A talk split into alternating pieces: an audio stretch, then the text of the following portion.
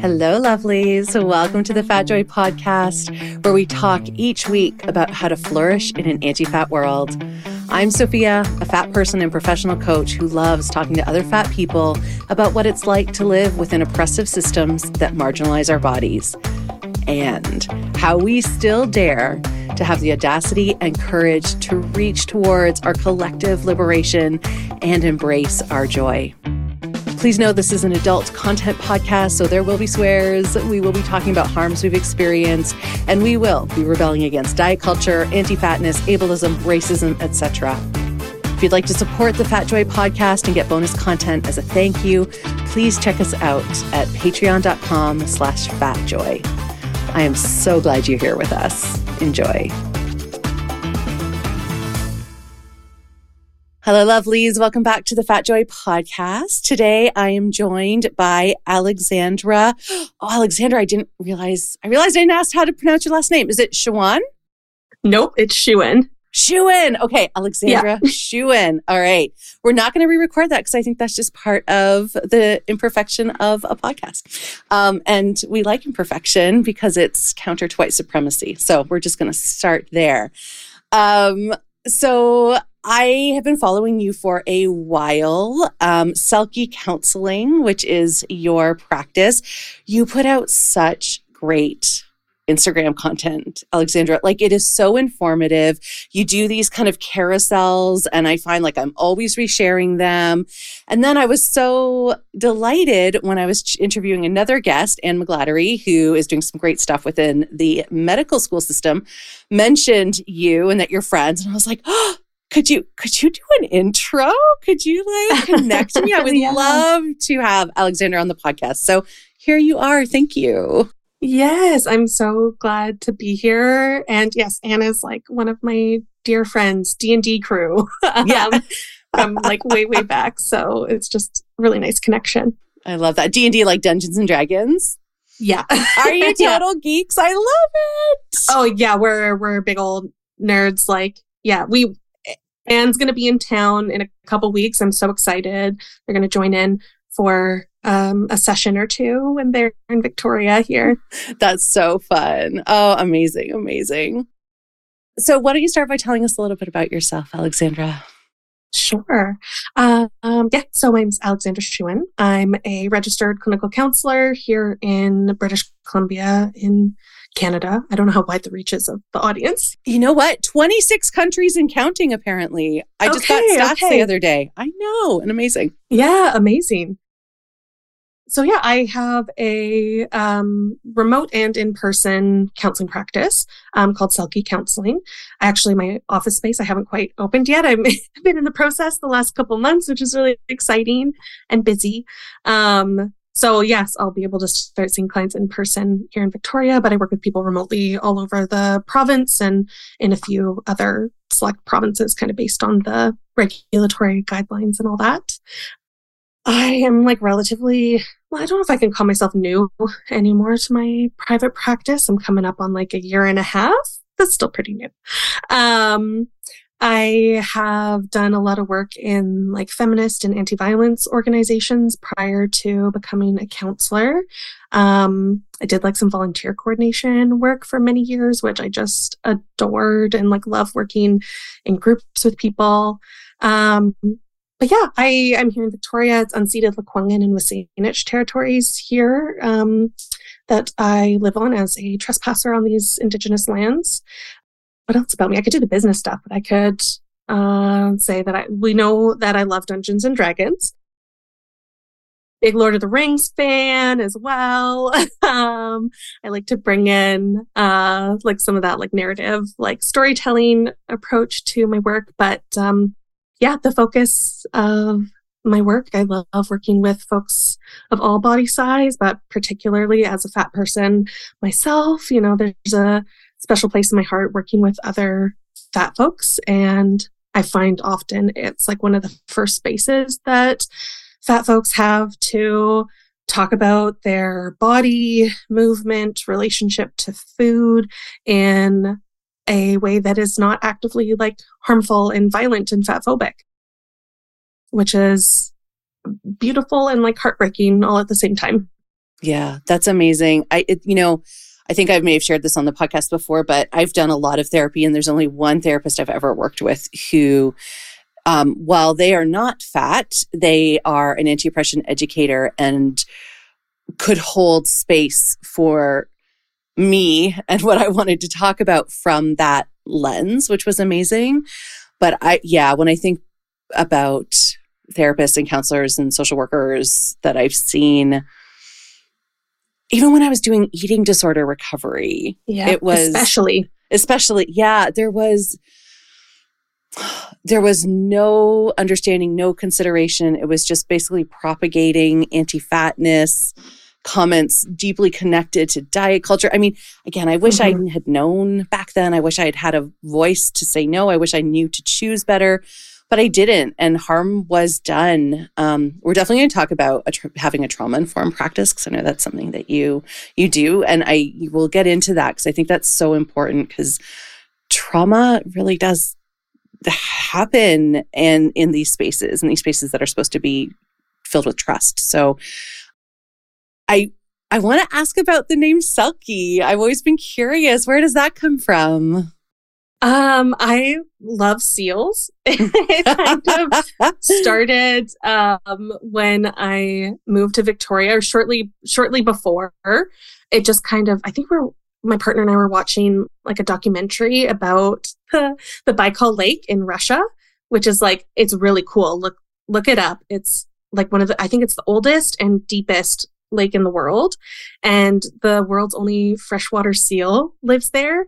Anyway it's really cool. It's almost like the galapagos like it's such an isolated ecosystem. So there's just like this shot of the seal in this documentary and it was just like so cute and like fat and round and I was like oh my god I like started my obsession with seals and then I I moved to the west coast um here in Victoria and uh uh at the time the, the bylaws have since changed as they should to protect the wildlife. But when I first moved here, you could go to like the Oak Bay Harbor and like in the gift shop buy a thing of like frozen chopped up fish and go down to the docks and just chuck it in the water and the seals would be there to feed them. oh that's so fun Yeah. So it was just, it was something I started doing for like a lot of self care because I was at a big time of transition in my life when I moved to Victoria. Um, and it just brought me like so much peace to like go see the seals and to feed them. And then learning a little bit more about like, um, the folklore around Selkies and how it's connected to a lot of like Celtic uh, folklore, and I have um, Scottish and British roots myself as part of my ancestry, and I don't have like really any cultural connections as like a white uh, trespasser by function of like white supremacy. So it just felt like a like a point of connection for me, and I just love like yeah, seals are like strong and agile and fat and like beautiful and like cute. I actually probably can't see it on my arm, but I, I have a, a seal and like a and a woman like naked, like swimming together that I just got in the fall. Yeah. Oh, I love that. Nice. Oh, I may have seen her on Instagram. I was looking at different artists, and there was an artist who did that for you custom, right? Yeah, Art Brat Comics. This is Yes. Oh my God. I was looking at their work. Yeah, yeah, yeah. And then I saw, like, and it was Selkie Counseling. I'm like, oh, that's Alexandra. Okay. So I've actually seen a photo of it. You don't have to take your shirt off. well, maybe I should show you a little shoulder Yeah. later, but uh, I love that. I get that about seals though. I I did this um this leadership program where I was flying out to California every month for about a year. And I would fly into San Francisco because it was just north of San Fran. It was in Sonoma. Um, and then San Jose was another thing I was doing. But every time I went, I I didn't care how touristy it was. I had to go down to Fisherman's Bay or Frenchman's Bay, Frenchman's Bay, and just I would sit for hours and just watch the seals on the wharfs, like right Fisherman's Bay, Frenchman's Bay, whatever it's called down in San Francisco, where you go. It's like all the different piers, and because they are amazing and loud, and oh, they take up space. Like they claim their space. They do not give a shit. They will roll over each other, push each other. Like there was something about maybe that's why I found it so fascinating was this that they're they are incredibly large, powerful, and yet also deeply graceful and fast. And there's something about the both end of that that I really loved and have always been drawn to. And I could just, I would, I would sit there and watch them for hours, just Same. like, right? Yeah. um, it's such a great name for your practice. I love that. Thank you. Yeah. And like with the, the folklore around Selkies, there's a lot around, like it's about transformation. Um, a lot of the folklore too is connected to themes of like like disembodiment and like you know because selkie they're seal by water and they can shed their pelts and become human by land. There's a lot of stories of like um, their pelts being stolen and them like being held hostage on land and like getting their pelts back so they can return to the sea. And selkies can be all genders too. I just think there's like so much richness in the the stories around it and like the themes yeah, absolutely. Oh, that's great. I'm gonna have to go read some some myths about Selkie, some stories. So, Alexandra, tell us about your relationship with journey towards the word fat. How has this word woven through your life with you? hmm Yeah, I think you know there's uh, so much similarity in uh, the people you interview, like on the on this podcast, that I think for a lot of folks it uh, is like incredibly harmful and weaponized early in life. That's definitely my experience. It was like the quickest, like sharpest uh, way to hurt me for many many years, and many people did. And I would say it wasn't well. I'm like, I'm only 32. Um, but I, I, was actually very fortunate that in my early 20s, I um, was able to get on the path of unlearning that phobia. And like looking back now, oh, that's really young. I'm really fortunate that I was able to have some experiences in my early 20s to step more into, you know, then it was like the world of body positivity and like, you know, the Dove campaigns and things that I was being exposed to. Are those the things that sparked it, or was there something deeper? That it, it was a lot of different things. That was definitely coming into the zeitgeist. I also had my feminist awakening at that time.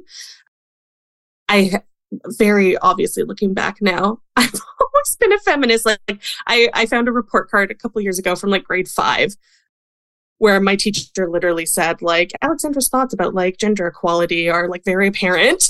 wow, in grade 5?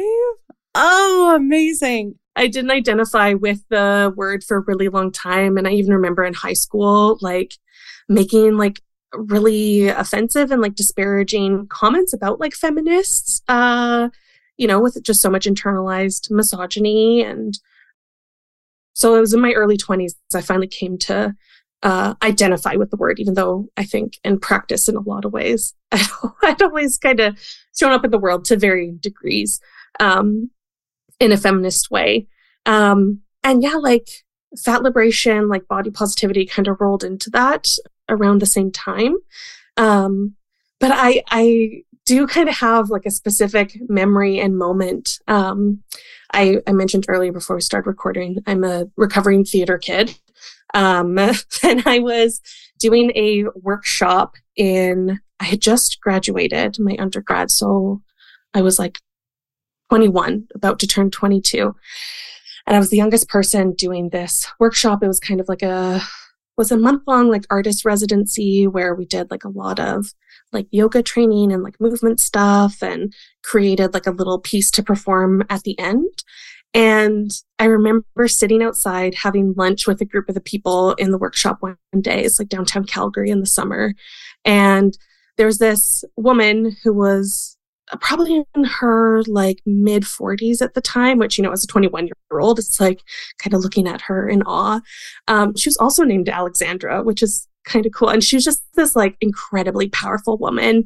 Um, like artist, uh, worked as like a dancer, like doing sex work, like was just so embodied and empowered. And I remember we're having this conversation about bodies over lunch. And she was saying like you just got to do it. You just got to choose to like be in your body and to love it. And i was like debating her back and i was like but it's not that easy. And it's like if your body size is bigger i was like it's not that easy. And she just looked at me and she said just fucking do it. Done. But really like it it like it's really like turned something for me in that moment. And i was just like okay i'll try. And then i went and bought my first bikini Oh, you did? Amazing. Immediately Amazing. after. Yeah. Wow. Yeah, that's like that moment where someone holds a mirror and they like call you on your bullshit and they're like, I fiercely love you right now. You will do this. Like, you just fucking do it. Oh, yeah. so good. It gives me goosebumps thinking. I know, I have them too. Wow. Mm-hmm. And then, so how long before you wore the bikini? I think like later that summer. Amazing it got delivered to me in in Calgary. I was I was there. I was like ModCloth, you know, oh, retro, ModCloth, yes. high waisted. I think it had like cherries on it. Yeah, um, I think I had the same. My, my yeah, it was my first, you know, fat kini.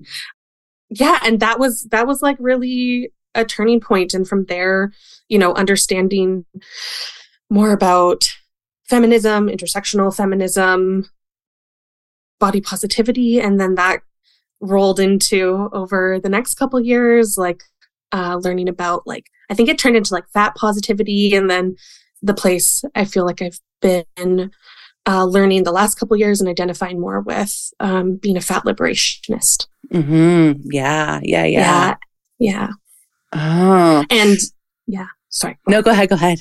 I was gonna say, and and using the word uh, fat like in a neutral way. Um, probably like a good I don't know, six, seven years, I've been referring to myself as fat in a in a neutral way, and um, that's how I refer to myself in my practice. I've actually started using the term lately, visibly fat. Oh, interesting. Yeah. What does that connote? What's the purpose there?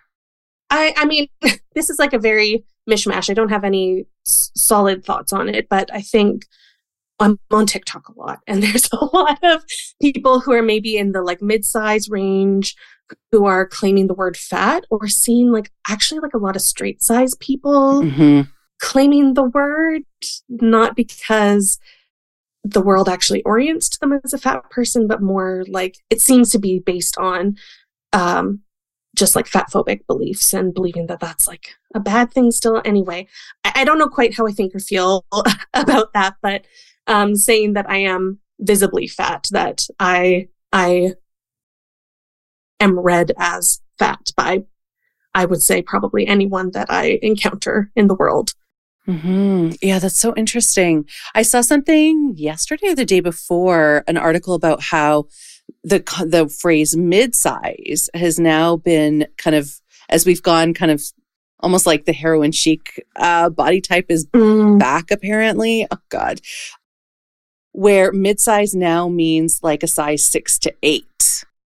Oh God. And I'm like, what? like, I, it's just, it's, yeah. So I, that's Awful. very interesting to think about. Yeah. Yeah. Using the phrase visibly fat to, to, I almost hear it as like, as a making sure that the identity doesn't get lost because mm-hmm. a lot of people do just use the word fat like they'll they'll kind of scrunch over to the side and look I'm fat you know that that horrible stuff. Um, whereas no I'm visibly fat I'm read as fat I have systemic barriers because of my fatness like that's a very different thing. So I think that word visible yeah conveys that really well. Yeah, yeah, that's what I've been kind of toying around with, and that's how I feel about it. At least for now, that might change, but well, and it kind of does, right? I mean, it used to be all like I was saying, I was like body positive this, and I work with people with curves, and you know, so language changes, and I think, I think thinking about it and trying it on and playing with it and adapting and growing it is is I don't know, I think part of the joy of this work, like how can we be even more equitable? How can we be even more justice focused? What are the mm-hmm. words we can use to convey that is such an interesting space to be in. Yeah. So, yeah. yeah. I like that. So we're going to talk about embodiment, which is something that has not come up on the podcast yet. Um, it's one of the reasons I was super excited to talk to you. We're going to talk about trauma informed practice. We're going to talk about how all of this comes together in the work that you do. I know you've also um, worked with the Body Trust um, organizations. We can talk about that too. But let's start with like, I think this word embodiment is used a lot. I use it a lot. I probably use it wrong. um, when you say I do embodiment work, like what does that mean for you? What's your kind of way into this concept? Yeah, that's like a, that's a big question because I think embodiment um, uh, is like a pretty broad concept. Um, I don't think I have the singular definition of it, but the way that I like to think about it is getting in touch with sensation in the body, um, listening to the body.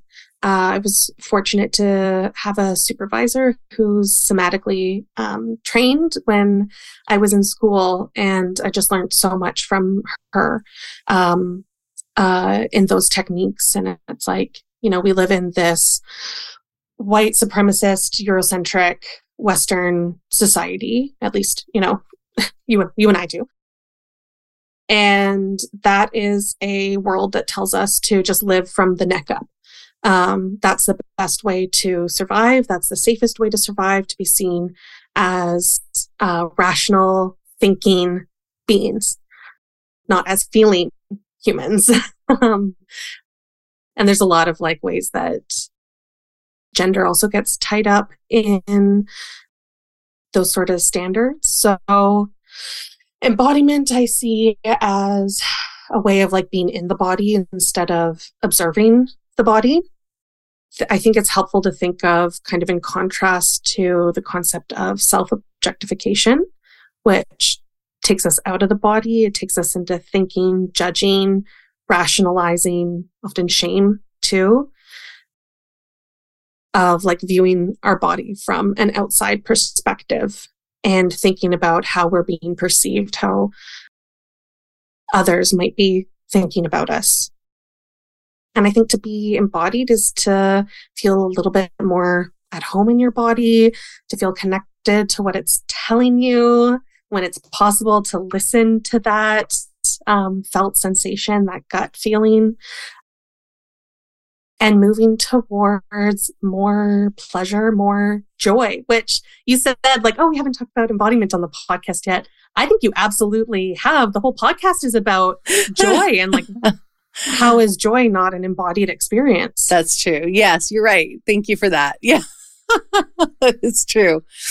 Yeah, oh, I love that way of the way of it's almost like we move from human doing to human being. Just kind of that. I always, I, it's interesting. So I always feel this very viscerally as like, because uh, I I'm very head neck up and have been most of my life, and then I've had to work for the last ten years to kind of very viscerally i imagine like taking my energy that's sitting somewhere like on you know in my crown area like my forehead and like dropping the ball down to like where my sternum is. It's like and i have to rem- remember to that. It's i have to embody it. I have to like intentionally draw it down my body because it's not I think it's becoming more slowly more and more my natural state, but it's not has not been for decades my natural state, which is to connect to my body. Um, and I think a lot of that is because with diet culture, with anti-fatness, we're separated from our bodies very early. Is this what you see and what you think about with embodiment? Oh, absolutely. And um, I think that speaks to safety too. It's it's often safer to exit the body and to stay in the rational thinking place.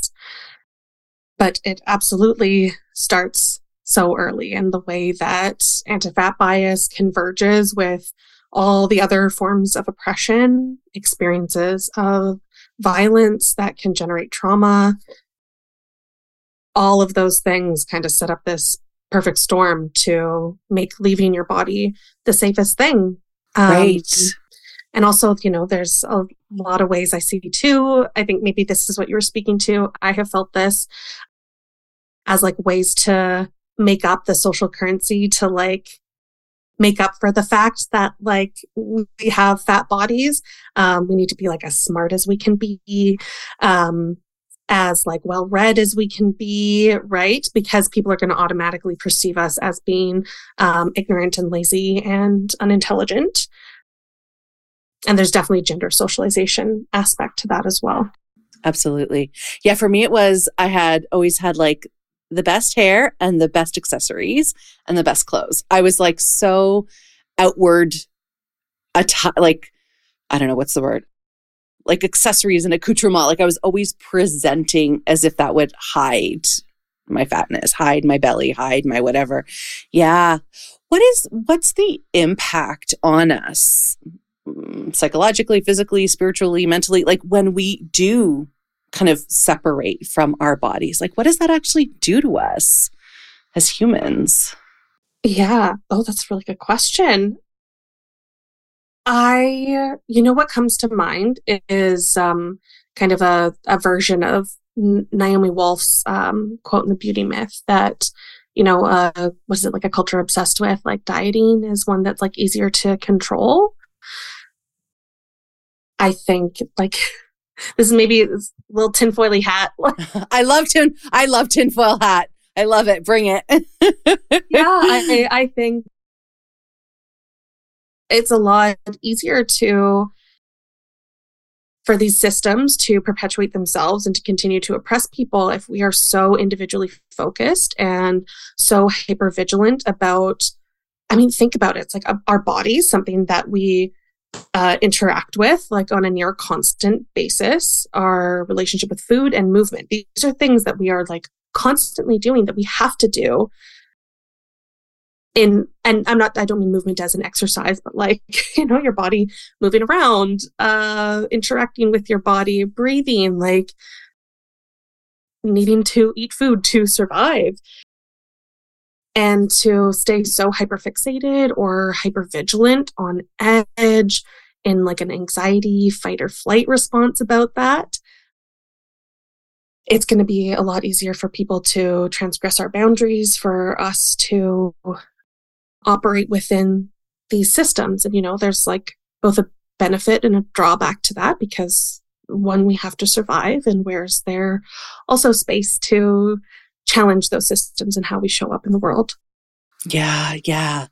There's such a tension in what you just said uh, that really strikes me. It's something I've been thinking quite a lot about, which is I have to live in this world. It is capitalistic, it is white supremacy based, it is heteronormative, it is all these things. Mm-hmm. And yet I can't fully just be like, mm, I'm out. Like I, I, I yeah. can't. So, so how do so I live in a place where my but I'm told my body is wrong. I am wrong for having the body I have. And yet I know differently. And I still have to live within this world that doesn't believe I I mean if we're going to just be really truthful, like that does not believe I I deserve to live in the body that I have. And then that we live with that tension and I would say this is not only just fat people, you know, straight sized people feel this all the time too. I mean, what is, how many billions of dollars now is the diet culture industry, diet and wellness? I mean, it's like, I don't know, 73 billion or something. It might have been the last number I saw. So, I mean, we're just constantly told who we are is never good enough. And so I feel like that has to have some long term traumatic effects on our psyche. Things like, self worthiness, valuing ourselves, valuing others, and then to spend the rest of our lives, if we're conscious enough, to go through a journey to come back to healing our inner child, to come back to, oh, yes, right, I am worthy. I spent like two years saying over and over to myself, I am worthy as exactly as I am. I am worthy of love. I am worthy of safety. Just because I never knew. I, I mean, I had only been told I wasn't worthy. And then it took two years of constant, like, affirmations and post-it notes all over my the surfaces in my home to be like, oh yeah, right, I'm worthy, I'm worthy, I'm worthy, I'm worthy. I mean, that's that's a lot of trauma that gets built up. And yeah, I just I feel like oh, like what do we do with that? How does how does kind of the process of coming back to our bodies, the process of rejoining our bodies, of being embodied. How does that help us with this tension? Hmm. I I think it absolutely can. And what I often ask my clients is like, because I don't want to ever assume that it is safe to do embodiment work to heal relationship with self, with food, with movement. Because there are like tangible ways where it might be not safe for that person. Then add things like uh, gender, sexuality, like all the identities like disability, chronic illness, uh, racialization, all of those things, right, can you know intersect to make it tangibly like unsafe for people. So I never want to assume that there's like one end goal, one way to get there. And I ask people like, where is their space? Where is there some flexibility right now where a little bit of something different might be possible. Even as you said that, I just felt myself breathe deeper and settle more into my body. Just even that question of being asked that. Mm-hmm. Yeah. So, not expecting people to like get to the end with the first step that they take. Um, and this is something they talk about at the Center for Body Trust. So, I'm doing their year long body trust provider training right now which I was just like waiting for them to reopen it. Yes, so I've been monitoring it too. Yeah, they I, I don't know if it's full yet, but they just opened for a second round. Very expensive, but I cannot recommend it enough. It's so good. Um, but Hilary and Dana, they talk about working the edges of your comfort zone. And I think that question of like, where's their space? Where's there enough safety to explore certain things? Is it, you know, getting rid of your scale? Is it deleting a calorie tracking app? Is it um, noticing how often you are body checking throughout the day? Like, where is there enough safety to like start that process? Yeah, absolutely. Yeah. And then, so if there is space, for people and there is a desire to do more embodiment work, what does that look like? What are some of the things that you take people through or do with them? I imagine there's a whole swath of things, but it'd be neat to just get a sense. Mm-hmm. Yeah. I like to start with just a noticing practice, which, you know, it's connected to like mindfulness. I'm not really trained in mindfulness. There's a lot through like osmosis that you pick up in trainings and things, but yeah, I I will often start with like you actually don't have to try and change anything right now. I just want you to notice like what is your self-talk like? Notice any sensations in your body when maybe when you're thinking about food, maybe when you're preparing a meal, when you're eating, building that like noticing of what's actually going on with you, which is likely tension, shame, hypervigilance in the nervous system. Yeah, yeah. I love that because we can't shift anything if we don't even notice it's happening.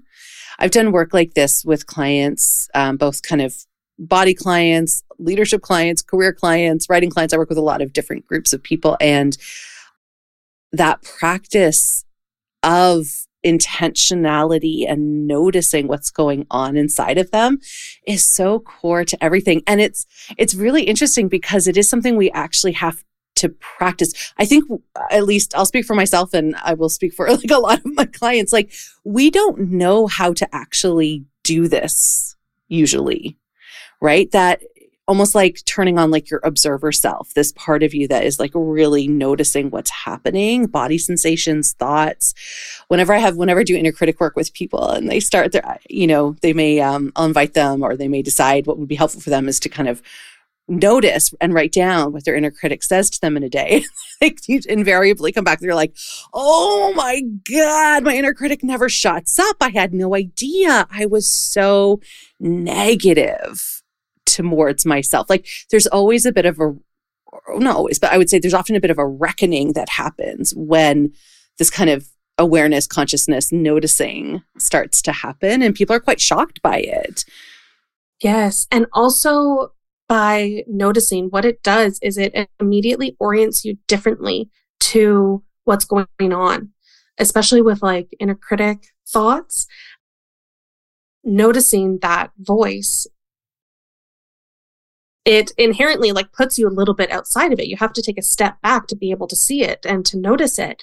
And then maybe is there some space to explore like is that your voice? That's something I ask. I know. Whose lot. voice is that? I know. yes. Yeah. And yeah. sometimes, you know, it's very clearly a person. Sometimes it's more broad. My own is like one specific person. Oh, mine too. it's always that voice. Yeah. Uh, yep. Yep. Agree. yep but yeah, it, it immediately helps people to get just a little bit outside of that to be a bit outside of the experience as opposed to like totally enveloped by it and which can re-traumatize yeah and and maybe to begin like naming that voice as something other than self like and, you know, often what it is is fat phobia or internalized fat phobia. Mm-hmm. Yeah. Yeah. Beautiful. So you start with connecting people to their noticing, bringing awareness to their body sensations, what they're hearing. Um, and then where do you like, and again, I imagine this is different for others, but is there like, where do you go from there? Like, how did, how does the shift, whether the mindset shift or the kind of shift into body how does the action part start to happen? Uh, that's a hard question. You know, this is making me think of a couple sessions I've had recently and like how people often, you know, recovering from diet culture or like considering leaving diet culture. Like you just like you want the plan, right? Like the plan is Yes, please. Three steps right? And i i don't have that. And you know sometimes i feel you know like the bearer of bad news for people. It's like i i don't have a 12 step process for you. What i can do is like support you in like noticing what's actually going on for you building that awareness of sensing what's going on in your body um, from like a, a, nervous system perspective. I work a lot with polyvagal theory is something I really love. Oh, say more what that is. Oh yeah, but well, polyvagal theory is um, uh, it is like a theory, but pretty well established by some research of the different parts of our nervous system and how they developed over time for like adaptive and protective purposes. But to, to say quickly, like uh, building interoception is is the word that they use in polyvagal theory of sensing what's going on in your body and your nervous system. So looking at how the uh, sympathetic part of our nervous system, which like runs up and down the spine, uh, is connected with anxiety responses, with fight or flight responses in service of protection and safety our dorsal vagal part of our nervous system, which is kind of in the lower part of our abdomen, like below the diaphragm, is responsible for the freeze response. Um, so if the threat is like so big that we can't fight it or run away from it, then basically we play dead to keep ourselves safe. And what I love about polyvagal theory, because often, you know, in, in trauma work, talk a lot about fight, flight, freeze, and, and fawn as well. But what gets left out that polyvagal theory includes is our ventral vagal system, which is kind of from the diaphragm up. So, uh, vagal, you've heard me say a few times, refers to the vagus nerve, which is like a really central nerve in our torso. But the ventral vagal is like our safe, social, connected system. Um, it connects through our lungs, through our heart, through our diaphragm, and up into our face. Our tone of voice, our facial expressions, all of like our sensing. So you think about like that's how we connect to people. And um, that sense of connection is what promotes feelings of safety in people. We know we are safe through connection because humans are communal like animals. We are pack animals. We are meant to find safety in numbers together.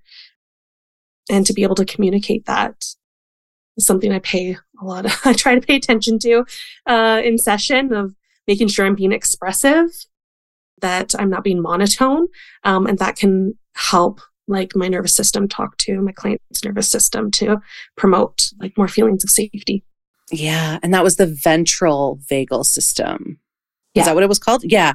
Oh, so mm-hmm. interesting. I can send you video. I've got a I've got a excellent like 10 minute video that's from the Polyvagal Institute that talks about trauma and the different parts of the system and yeah. it's really great. I would love that. I'll link to that. I'll just make a note to myself to, to add that. Yeah. What I love about that is there's so much rooted in the science of the biology part because I think I think for a lot of people, we think there's something wrong with us when we have a physical reaction and almost like that we're at fault for not overriding it, but it's designed to not be overridden. So I think when you explain the biology to people, they're like, oh, I'm not wrong. This is just how my body operates. So let me find a way to work with my body in that mm-hmm. way and who benefits from you overriding your survival systems. Ah. Like what benefits from us not being in touch with our bodies, our warning systems, our embodied sensation that something is wrong here. Like who benefits from us not being in touch with that? Yeah. I've never thought about it that way before. And I'm mad again. I'm filled with rage.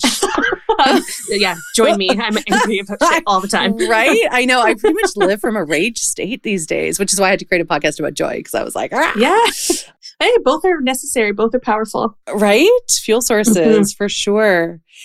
Yeah, that is so interesting because if we're constantly in those responses and hypervigilance and our own distress, we can't notice what's going on around us. Is that the yeah more or less or or we feel like um like greater disconnection um uh, we might transgress like our own boundaries a lot easier.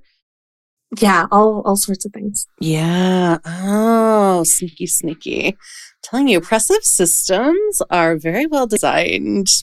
Mm-hmm. yeah. And like they uh infiltrate like our very bodies Oh, I hate that. And non consensually, you know, like this is just kind of slammed into us all the time. Mm-hmm. Yeah, I talk about it as like indoctrination. It's like, you know, working with people doing anti diet, body liberation, fat liberation work. It's like, it's like cult deprogramming. Yeah, I was just thinking it's like high control group. Uh, yeah, wow. Yeah. One of the things that I get asked uh, often and i'm i'm curious how you would answer this is uh, one of the things that people ask me is like like how long is this going to take right? It's that whole do you can i have your 12 step program and approximately how long uh-huh. will it uh-huh. take for me to divest from diet uh-huh. culture like um what would your response be to that? Like how do you yeah this is me being debbie downer bearer of bad news yeah. again yeah. people.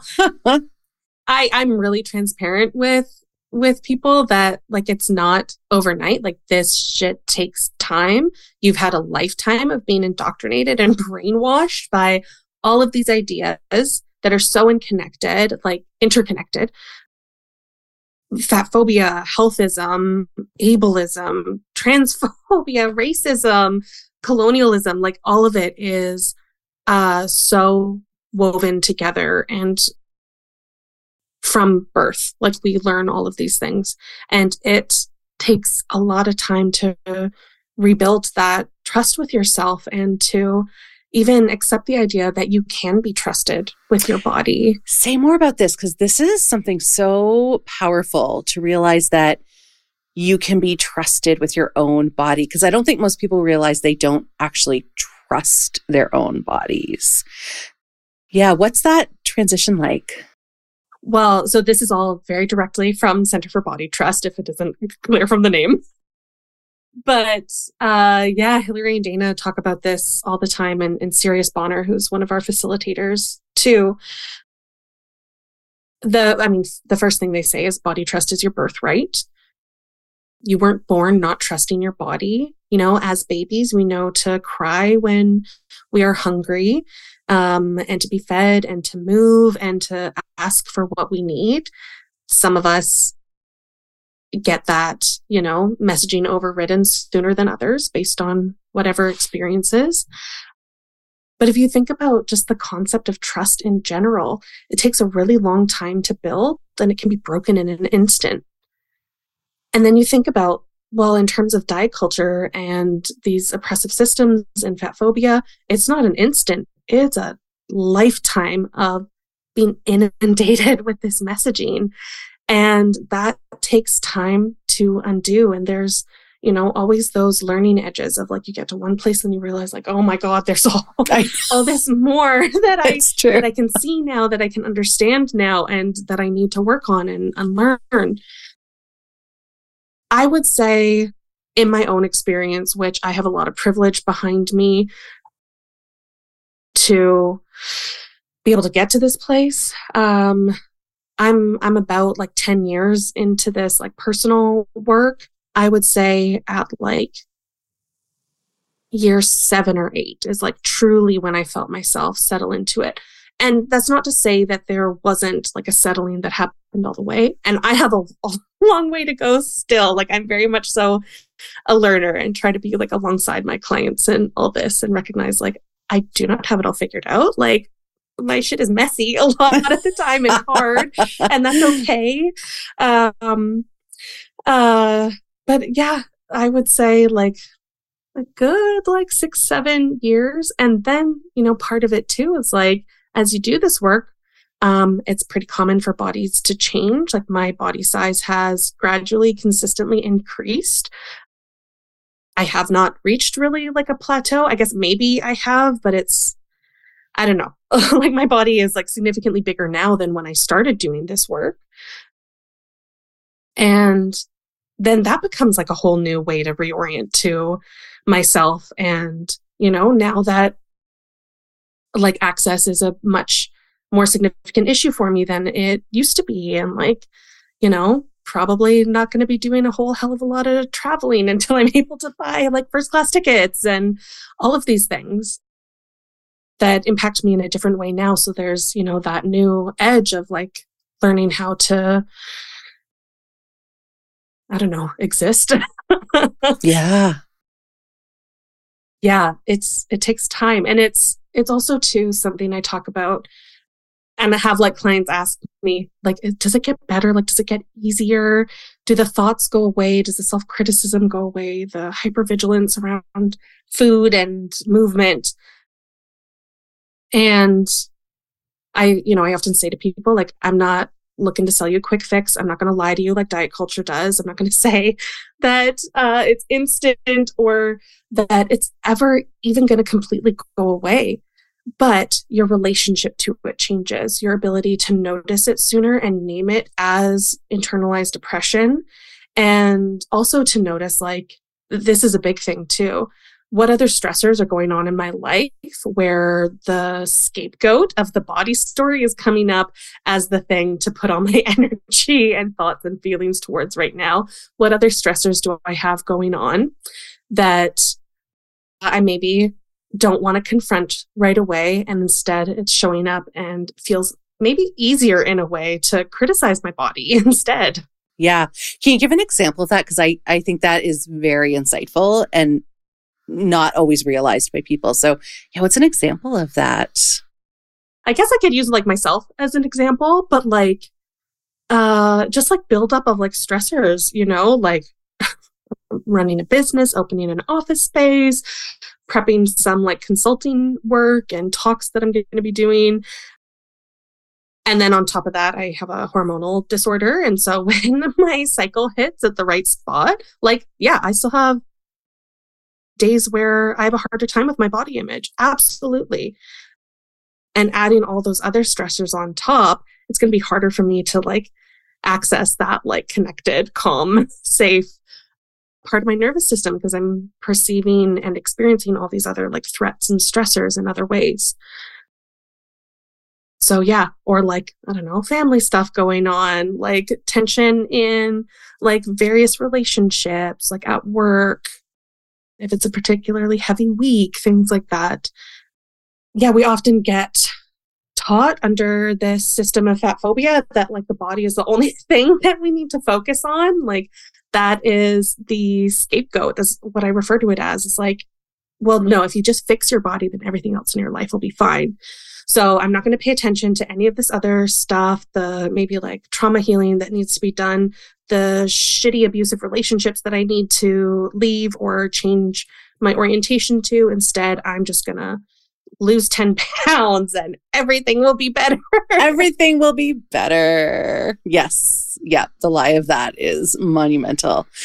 Yeah. I, I, I wanted to kind of to agree with you on the time frame it, it, that's very similar to my time frame as well like that six seven year mark that i'm at about now where I, it, it has hit a really beautiful level where i'm like oh yeah i haven't thought this thought in a long time or i haven't done this thing in a while. And then and at the same time something else will happen. I'll be like oh that's still there. Okay time to go deeper. And for anyone listening who's feeling a little intimidated by those numbers, what I do want to underscore, and Alexandra, I think you did this as well, is that it's i don't know i always envision it like a snowball like it, the as you start this process like a lot of people start by getting rid of their scale. I think that's a really accessible way for a lot of people hard thing to do but it's like a huge first step a huge threshold to cross threshold to cross. But Eh, you know, you do that and then the snowball starts rolling and then you do something else and it does get easier. I I really found like that first 6 months to be the hardest to just kind of and also even managing relationships. Because I imagine that's another thing that comes up in your practice because you're starting to change your way of being and thinking and relating to your body but then everybody else for some reason they're also they're not changing the, the same way. Mm-hmm. and then so dealing with relationships can be really challenging as well here oh absolutely. And like all the baggage that comes with those relationships which like a lot of this is like family of origin relationships. And like is diet culture not a form of like intergenerational white supremacist violence? Yes. That gets passed down and continues to traumatize people from generation to generation. Yeah, it's like, it's hard and it's possible. And another thing I, I say to clients is like, I am the fattest and the happiest I've ever been in my life. Yes, I say that too. Yeah, and I am. And I feel the safest I've ever been. I didn't realize I never had a sense of safety before. I and so I was so oblivious. I didn't even know it was missing. I didn't even know that was a thing, really, until about 3 years ago and I was like, "Oh, this is safety." And talking about embodiment, I could feel in my nervous system. My nervous system was not I'm a pretty high energy, ex, like 100% extrovert person. So uh, which means to for my body i can be very like high frenetic energy i'm also a bit of an over a bit i'm a total overworker i'm trying to get better at this too but so i can just really easily tend to just burn out burn out burn out and my whole system gets thrown off by it. And so about 3 years ago i kind of i was intentionally working on this and really felt coming back to my body i started doing much more regular meditation and kind of also breath work was really helpful for me. Because I think like I again probably quite gendered, but like many women, I breathed only with my chest. And so learning how to like breathe with my diaphragm and let my belly expand. I mean, bellies aren't allowed to expand. You're supposed to constantly suck them in. I spent 40 years sucking in my belly, right? So allowing it to move. And I remember the release of that. Like I would cry.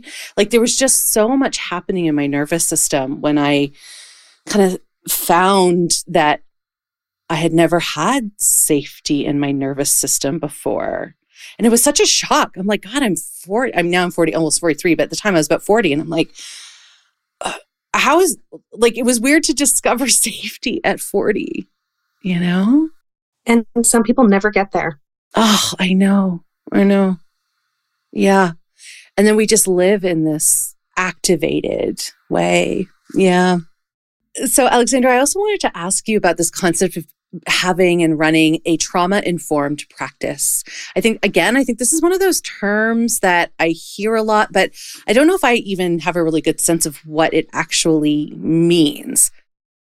You're not alone in that. Okay. the word gets, the, the, the term gets thrown around. And by people who I don't think have trained, I assume there's some kind of training. Okay.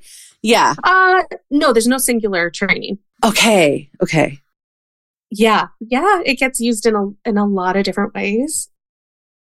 I'm actually going to be doing a, a talk on this for dietitians in Canada at their conference in May, which I'm really excited about. That's so cool. My friend Donna might be there. You might meet my friend. She's a, she does dietetics. Yeah. Uh, my perspective on trauma informed practice is that it must be anti oppressive to be trauma informed um, because living under systemic oppression is violent and those experiences of violence generate trauma responses. And so if you are claiming to do trauma informed work, but you're not bringing in that lens of intersecting identities and experiences of oppression and really centering the complexity of your client's experiences, one, you're probably perpetuating trauma and maybe re-traumatizing clients.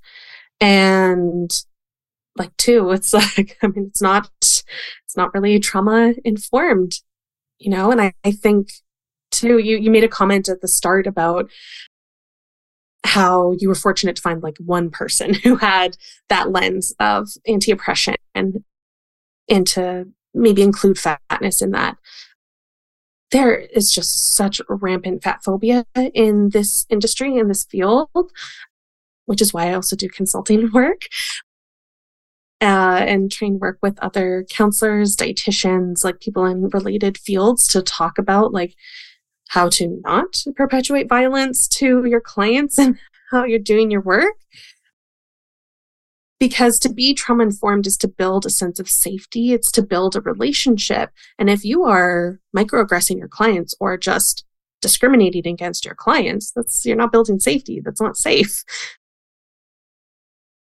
And i think there's a lot of ways to like i i approach trauma informed practice also from a feminist anti-oppressive lens which means that i show up very human in my work I am not a blank slate. I am not neutral. I do not think that is possible. I think it is violent to perpetuate this myth of neutrality in doing this work. I'm so glad to hear you say that.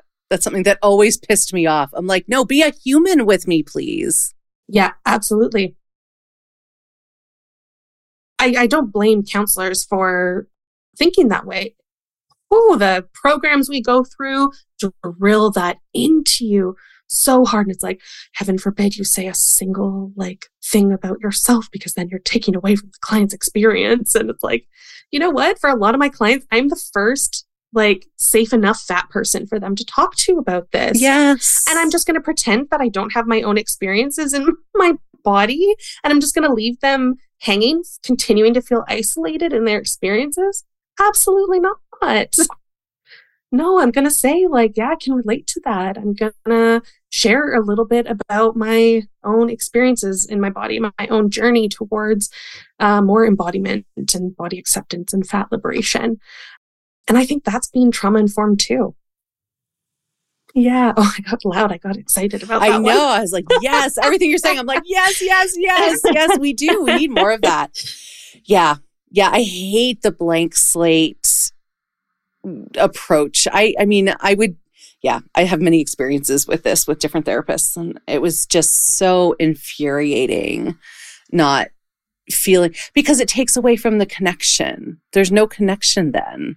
And because what are you connecting to? Well, and I wonder too if it's so connected into power dynamics. You know, I'm the therapist, I am the expert, you like I. So therefore, if I were to share any of myself, I would then what decrease my power again. So that's then rooted in colonialism, supremacy, and all the other oppressions. Exactly. And like, you know, back to the like Freudian psychoanalytic days where you weren't even like looking at the at the person. you're lying down looking at the ceiling and they're like sitting creepily behind you. Like, talk about power dynamic. right.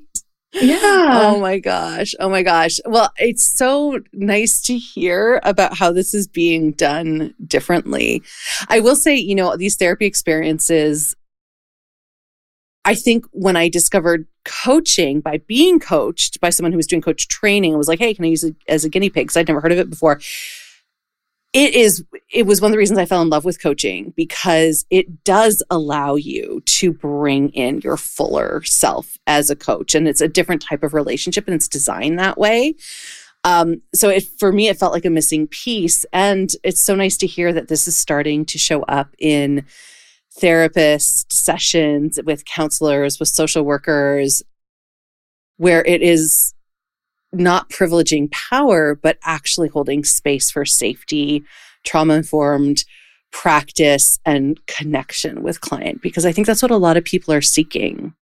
Yeah. Yeah. Absolutely.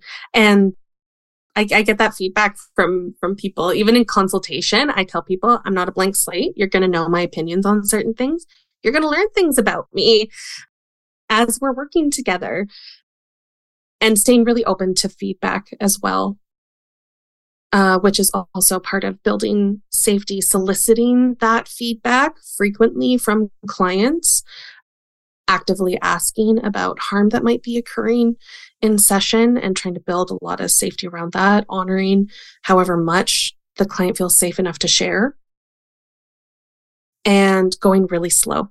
That's you know part of trauma informed practice and Oh, yeah. Another big thing that I do is I try and be really transparent in my approach and to give people options. So, having my background in anti violence work, I worked for a sexual assault center for quite a few years and, and volunteered there. Informed consent was a huge part of that work because we were supporting people accessing uh, medical services after experiencing sexualized assault. Um, so that like idea of informed consent has really stuck with me and how I practice. So I might ask a question and then I will say to them, here is why I'm asking this question, or this is how I'm thinking about this. This is where my head is at and how I'm perceiving things. And that is just me. I, I do not hold any objective ultimate truths about anything. This is all informed by my own experiences and how I show up in the world and how the world treats me but this is what I'm thinking. What do you think about that? Oh my God, I love it. I love it. This should just be how we're trained to interact with people as like human beings in the world. Heaven forbid we be human. Oh my gosh. Yeah. And the work I like that you say and the and that there's a there's a messiness to this. There's learning how to repair, soliciting feedback, getting feedback that might challenge us. How do we sit with that? How do we repair? How do we move forward? Like there's so much involved in that. And I mean, I'm it's so exciting to hear that you're doing this work, that you're thinking about it for people listening who are like, oh my gosh, I need to find someone like Alexandra, or maybe Alexandra, I hope that too. But what are some of the ways that people can, are there like questions they can ask therapists or counselors or social workers? Are there like, how do they find a type of support person like yourself who is thinking about these things, who can create that safety for them? It's I it's tricky. There aren't as many networks in Canada specifically as there are, like, say, in the States. Um, there is a body trust provider directory through the Center for Body Trust. So that could be something to check out. However, there's very few Canadian um, practitioners on that list.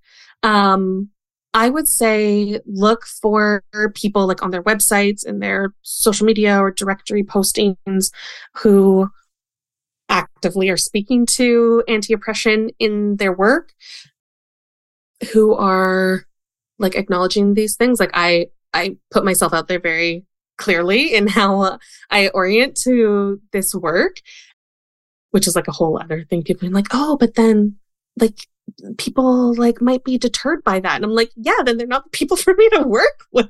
like yeah anyway that like idea that we have to be all things for all people as a as a therapist is like so absurd to me look for it in their websites and I also think that like kind of any counselor worth their salt will have a consultation, a free consultation for people.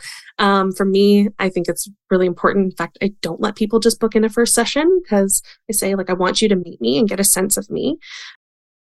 Notice like how you feel around me. If I'm going to be the right person for you to work with, ask me any questions that you want to. I have certain points that I can speak to, but I encourage people like, you know, what is important for you? that you want to get out of counseling, ask those questions in the consultation or send an email and say, Hey, what's your experience working with XYZ? What's your training around it? Demand those things of the person that you're working with. Like they should be showing up for you, not the other way around.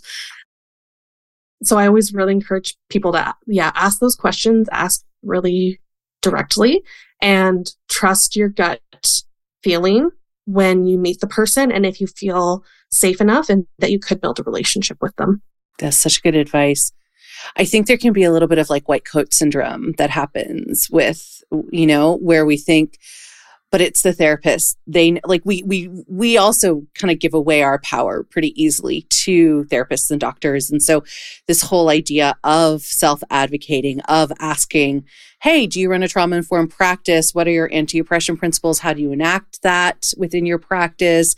How are you going to create safety for me as a fat person? What's the office furniture like? Did you think about my body? Like I, there are these really important questions that I that I just want to you know, kind of underscore what you said, Alexandra, which is that people need to know that they can and should ask these questions and that their safety should be privileged, not the expertise, I'm putting quotes around expertise of the the therapist or medical professional or whatever. Because we just I've seen I my my parents are in the medical field. I worked in their offices and like people would just become humble and like as if they know nothing about their own bodies around my dad who was a surgeon. And i'd be like why are they acting like this? Like and then so it was all up to the surgeon you know to kind of f- find stuff out. But like as opposed to people going in and, and really knowing what matters to them and advocating for themselves. And i think especially fat people in those situations we have to advocate even more so to to feel as much safety as we can in situations that are often not safe. Absolutely. And you know it takes it takes time to be able to advocate. Yeah and practice and yeah exactly. and lots of gentleness. Yes. Especially in terms of like counseling or coaching or somewhere where you are giving your money to the person they work for you. Yes they work for you yeah. Yeah. They they are there to work for you, not the other way around. I love that. Yeah. Oh, so good. I feel so fired up. Um, so let's talk about joy. How do you stay connected to joy? What brings you joy? How do you live in this tension of our world? Yeah, I love this question. It's something I ask clients a lot too. So I talk about like joy and pleasure or like things that feel maybe a little less bad sometimes if it's hard to access joy or pleasure. Yeah, I feel like that my answer to this question is so different being in the winter months still. Um, looks a lot different for me. I think the biggest thing is like the relationships that I have, my partner, my friends, my found family um, my nibblings. Like I have so much joy and connection in those relationships. I have a lot of really incredible fat people in my life who just like get it and being able to have those relationships where I don't need to explain any of it. Like it's all immediately understood. We're on the same page. We can have challenging conversations, but we can also just have like a lot of fun and like make jokes together. I mean, weekly D&D is a big part of that too. Like it's so it's so fun, it's so joyful. I've been running a game for the first time ever over the last few months. It is set in Middle Earth, which is really exciting, but also kind of stressful in ways for me because I love it so much. I'm like, am I getting it right? And it's like, no, you can just do whatever you want. Would Tolkien approve? yeah, right. He was constantly rewriting his own stuff. So yeah. I figure it's fine. But yeah, just getting to like be be silly, be ridiculous with Yeah. my friends and doing like a a weird voice for a goblin that they got to meet, you know, like and just being like funny and like having fun with my friends brings me so much joy. Sending TikToks back and forth with my older nibblings who are both teenagers now. That brings me so much joy just getting those like little bits of connection and sending like funny videos back and forth and seeing what they post and like what they're interested in. I love so much. I I wear my title of auntie with like a huge amount of pride. It's like so important to me to be yeah, to be an auntie and to show up for for all my nibblings brings me so much joy. Like a, a truly incredible amount of joy. Yeah. What else? Oh, I was, you know, I had been, I'll be honest with you, I was thinking about this question. So like Sophia's going to ask me, like, what brings me joy at the end of the episode? Another thing I've been trying to do a lot more lately, and I was thinking about this in terms of embodiment too, is just singing to myself, which I, again, recovering theater kid, did it. I wasn't a musical kid, but I did a couple of them, and I've just always liked singing. I've never really formally trained, but I think I'm like half decent at karaoke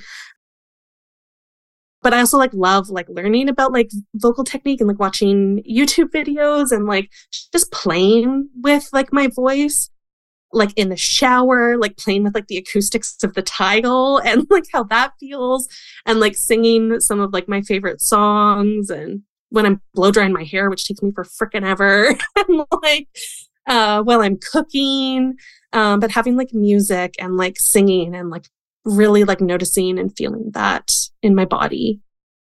Well, and isn't I could be misremembering, but isn't like humming and singing? It connects into polyvagal stuff, right? Like, isn't it a sooth a soother or something? I what did I I read that somewhere? Yeah, yeah. I, I don't know exactly, but uh, it's, that sounds right.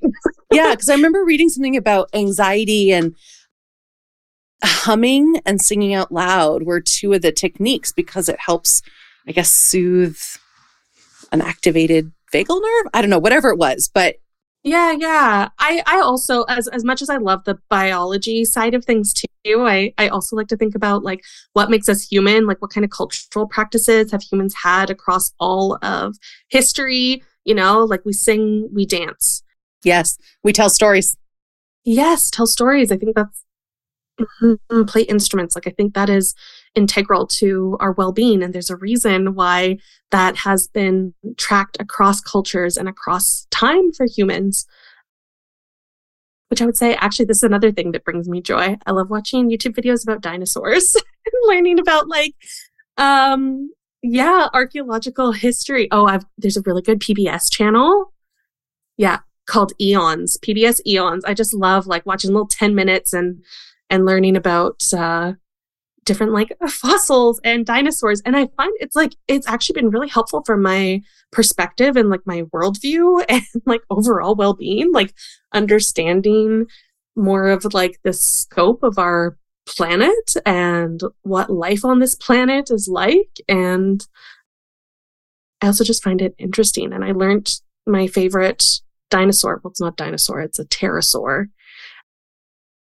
anyway, My my five year old nephew would be very impressed with you right now. Okay. uh, yeah, look up uh, azhdarchids as a as a class. This is another kind of like in, similar to seals. Azhdarchids, my favorite is called Quetzalcoatlus. oh, I know that one. Do you? Yeah. Okay, they're Yeah, like yeah. giant flying giraffes, Yeah, yeah, yeah. which is like they seem like they. it's like this giant creature that seems like it shouldn't be able to do what it does, and it can. It could fucking fly, and it literally like this giant head, giant neck, like a flying giraffe. It's just so cool. I love it. I love it. I love that we're ending on dinosaurs. It makes me so happy. there you go.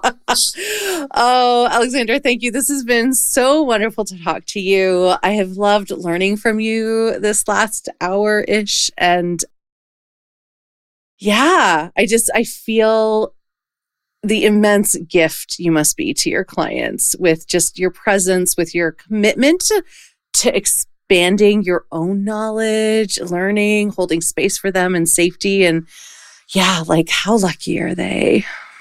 Thank you. Thank you. I really appreciate that. And it's, I feel like such a lightness now. Like this is very, this was very joyful. Right? Again, yes. I hope so. I go for meta joy. We're going to like talk about joy. We're hopefully going to feel some joy. We're just going to like, yeah, yeah. mm-hmm. Awesome. Thank you. Yeah. Thank you for having me.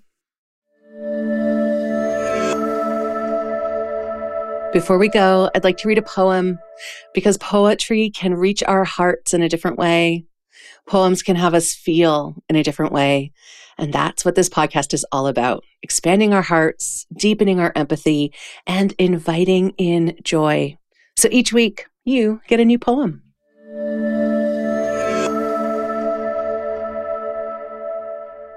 Alexandra Shewan's practice is called Selkie Counseling.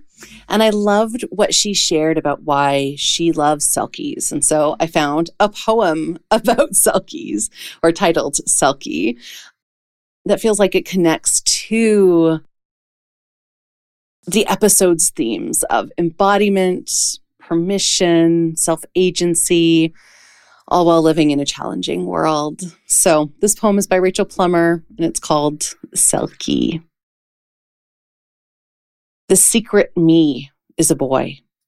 He takes girlishness off like a sealskin, something that never sat right on his shoulders. The secret me is broad shouldered. The sea can't contain him. The land can't anchor his waves to its sand. The secret me swims with big fish, brash. He swaggers like a mermaid, bares teeth like daggers, barks at the moon when it's thin. He's whiskered, that boy, thick skinned, quick finned, always turning tail. He wears his own skin like a sail, lets it carry him to where salt swallows mouthfuls of air. Let them find me there by the shore, the girl seal with the secret boy inside, rough voiced, black eyed, washed bare as the beach by the tide. Thank you for joining me today. My hope is that you're feeling a little less alone and a little more seen. So until the next episode, you can find me on Instagram at fatjoy.life, on YouTube at youtube.com slash at fatjoy, and on Patreon at patreon.com slash fatjoy. Please do check out the show notes for how you can connect with my amazing guest and for the links to the poem. All right, lovely. I am sending you off with my best wishes for an abundantly fat joy day, and I look forward to talking to you again soon. Bye bye.